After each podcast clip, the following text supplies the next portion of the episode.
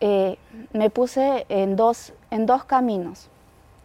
Era uno, eh, dejarme llevar y morirme, y la otra era de que la lucho hasta el final y continúo con mi vida. Y lo que yo decidí es esa.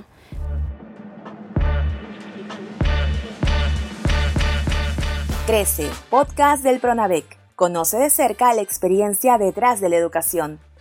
Hola, bienvenidas, bienvenidos al podcast Crece del Pronavec.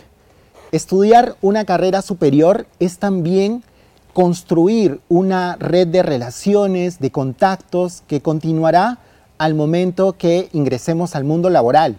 Y si eres un emprendedor, una emprendedora, esto es de mucha utilidad. Precisamente vamos a conocer una historia sobre este tema. Estamos con Ruth Guamán Flores, emprendedora, egresada de la carrera de Administración de Negocios Internacionales en el Instituto ADEX. Ella pues ha realizado distintos emprendimientos, incluso abrió una pastelería en Ayacucho, del lugar de donde es Ruth. Ruth, ya te damos la bienvenida. ¿Cómo estás? Bienvenida al podcast Crece. ¿Cómo te encuentras? Hola, ¿qué tal Freddy? Eh, mucho gusto y agradecida por invitarme a esta, eh, este podcast donde que eh, brindaremos nuestra experiencia en esta parte del emprendimiento. Ruth, tú eres eh, emprendedora, ya dijimos que abriste una pastelería en Ayacucho. ¿Qué te parece si nos cuentas un poco más de ti? ¿Cómo es que empezaste siendo una emprendedora? Quizás nos puedas hablar también de Ayacucho, lugar de, de donde eres. Para empezar, agradeciendo a, los conocimientos adquiridos en el Instituto ADEX, eh, siempre he rescatado de ello que nos enseñan a base de, experiencias como nos impulsan a querer ser emprendedores, innovadores y empresarios desde el día uno, podría decirlo. Eh, desde ese entonces, como proyecto, empezamos eh, a crear un producto nuevo que es en el mercado los panetones de Lugma a base de chispas de chocolate. Lo he probado, el panetón de Lugma, buenísimo. Recuerdo que, ustedes pues lo estaban al momento, eran varios estudiantes, ¿verdad? En ese momento estudiantes. Tú estabas estudiando y eh, lanzaron este panetón de Lugma riquísimo. ¿Qué tal con el panetón? ¿Cómo les fue?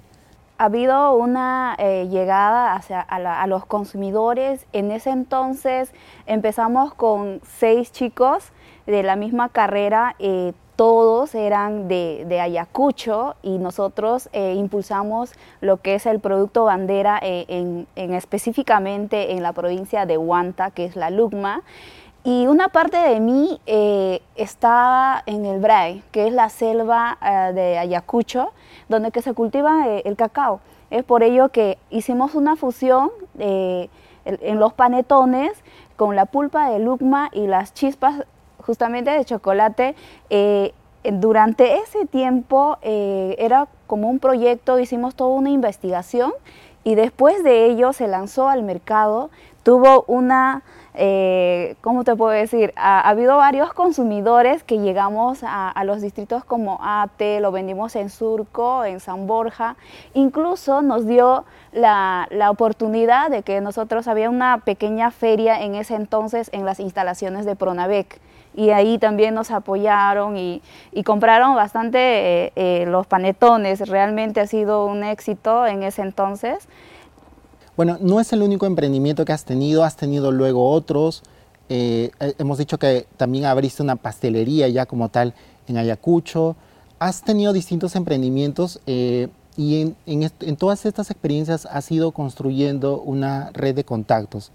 Eh, ya, había, ya había terminado ya la carrera de Administración y Negocios Internacionales, que mi enfoque era, cuando empecé, eh, una cuestión de poder querer ayudar a los agricultores de, la zona donde ellos tienen el cultivo del, cacao, del café, eh, la piña, de alguna forma ayudarles a, a promocionar como también a comercializar, porque se sabe muy bien que allá se cultiva mucho este producto, sin embargo se queda estancado eh, en, mi, en, mi, región, sobre todo en el BRAE, de poder llegar acá a la capital.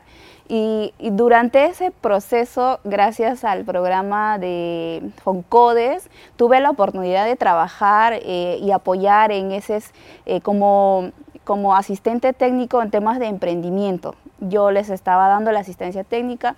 Después de ello llegó pandemia y créeme que eh, todos nos quedamos en, shock, ¿no? No sabíamos qué hacer.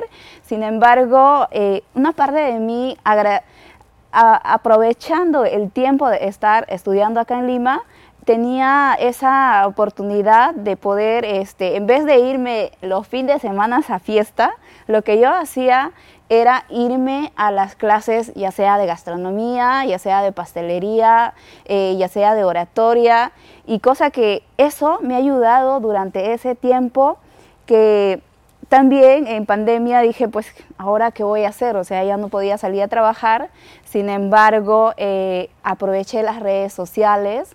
Eh, ahí poca gente estaba empezando a conocer las redes sociales, pero sin embargo en pandemia, como estaban en casa, ah, empezaron a ver. Eh, lo que yo hice fue que alguien me grabó cuando estoy preparando los pasteles que yo normalmente lo hacía en casa para los familiares y, se hizo un boom. O sea, empezaron, oye, tú haces pasteles y ¿por qué no puedes hacer para nosotros?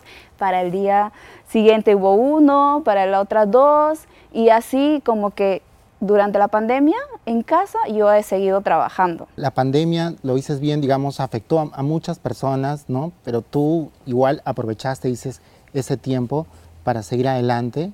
Eh, ¿Qué otras dificultades has tenido que enfrentar?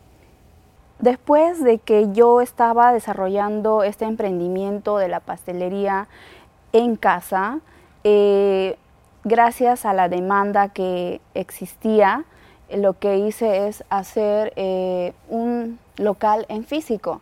¿no? Este, empecé así y a eso también eh, incorporé el tema de la cafetería. tanto la pastelería y la cafetería, en los inicios me, me fue muy bien, pero después de ello afectó este tema de, eh, no sé, se me hace un poco difícil de decirlo, pero todo lo que me estaba yendo bien, eh, lo afectó el tema de que eh, no sabía durante este proceso que yo estaba sufriendo unos síntomas que no me daba cuenta por el trabajo, ¿no?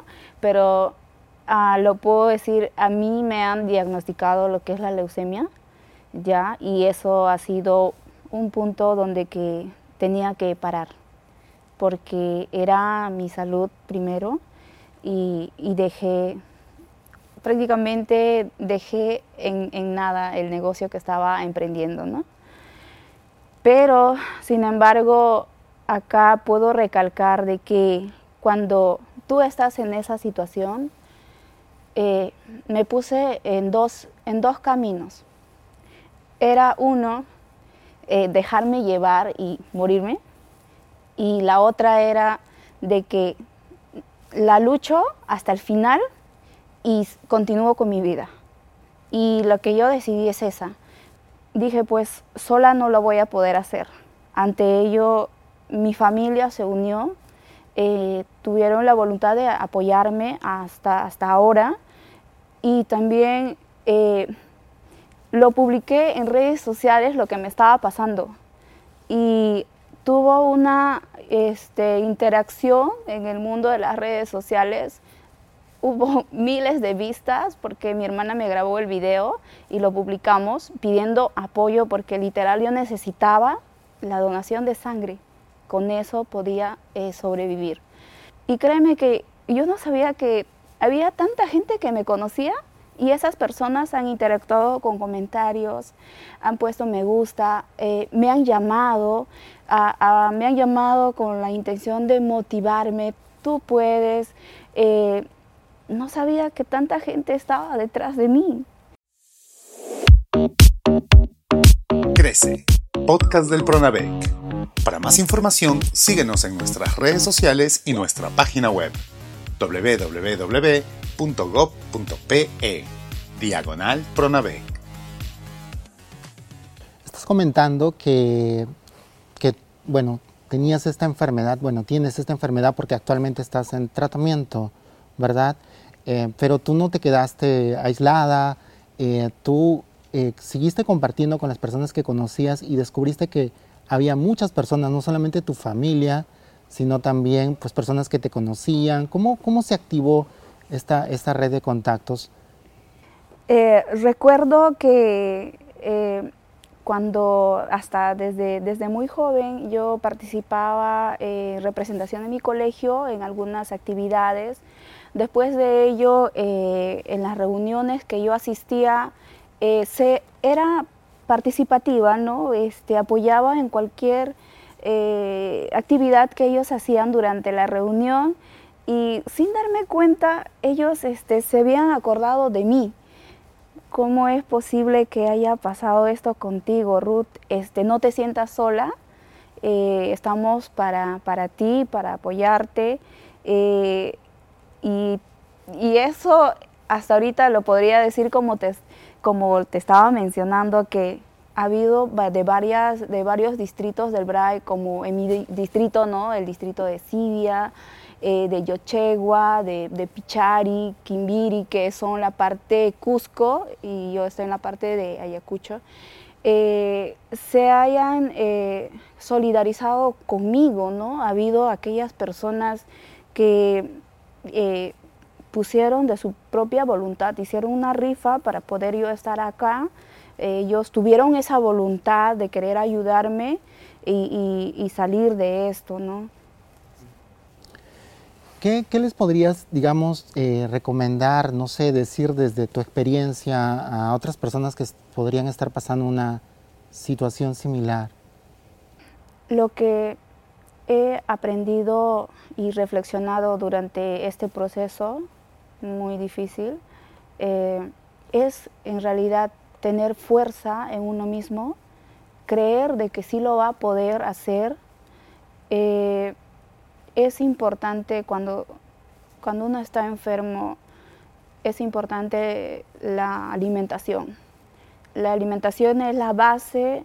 Me he enfocado en consumir así a la fuerza y gracias al apoyo de mi papá, eh, consumir bastante verduras específicas, se podría decir como el brócoli, la, la selga, este, espinaca, beterraga todos los días. Y aparte de ello, las frutas que contenían alto en vitamina C.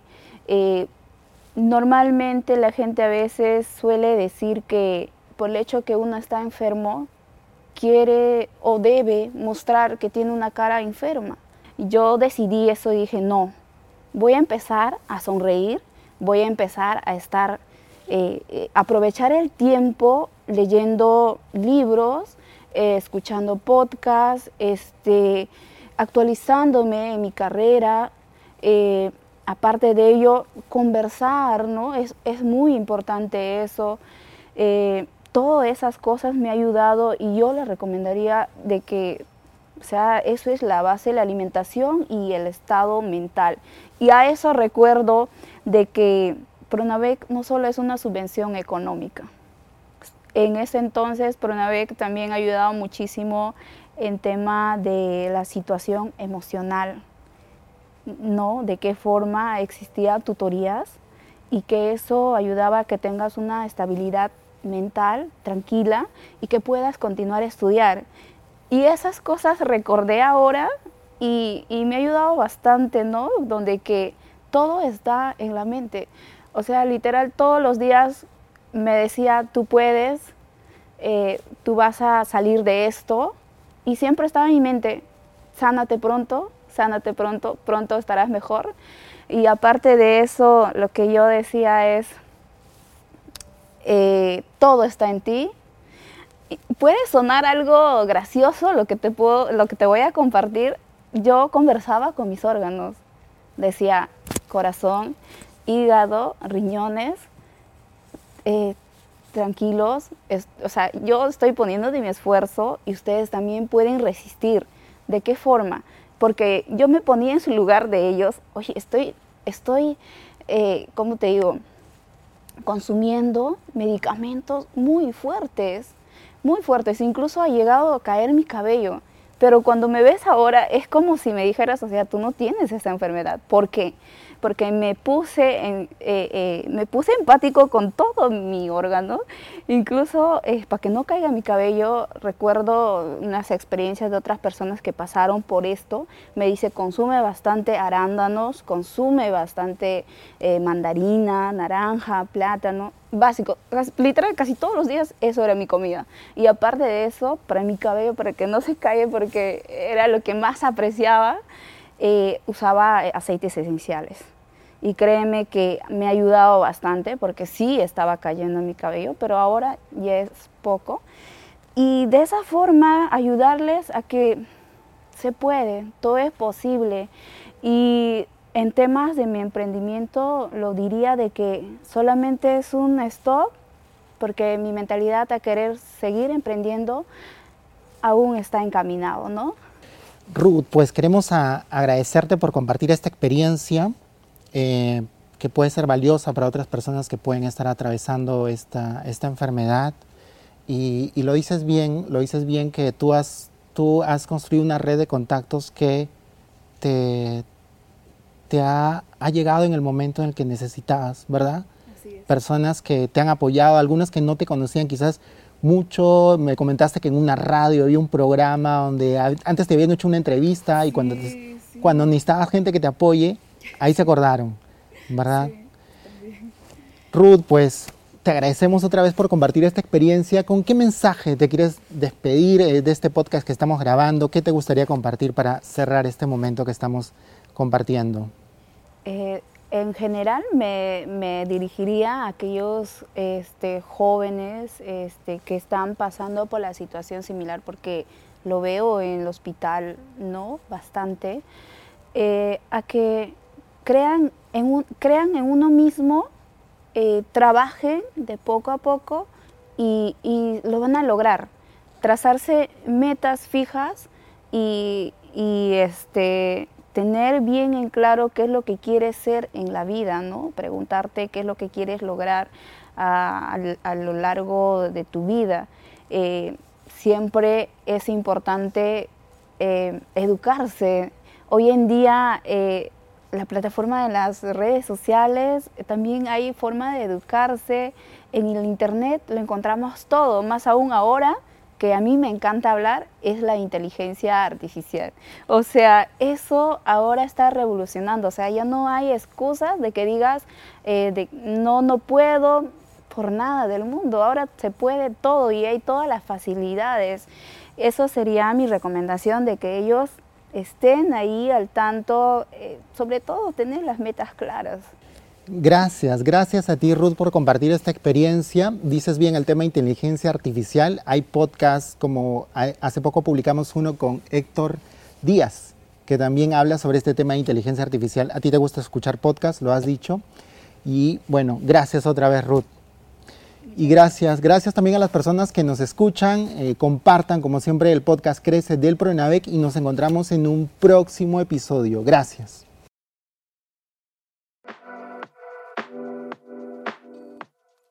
Este episodio llegó gracias a Programa Nacional de Becas y Crédito Educativo Pronavec del Ministerio de Educación. La educación transforma vidas.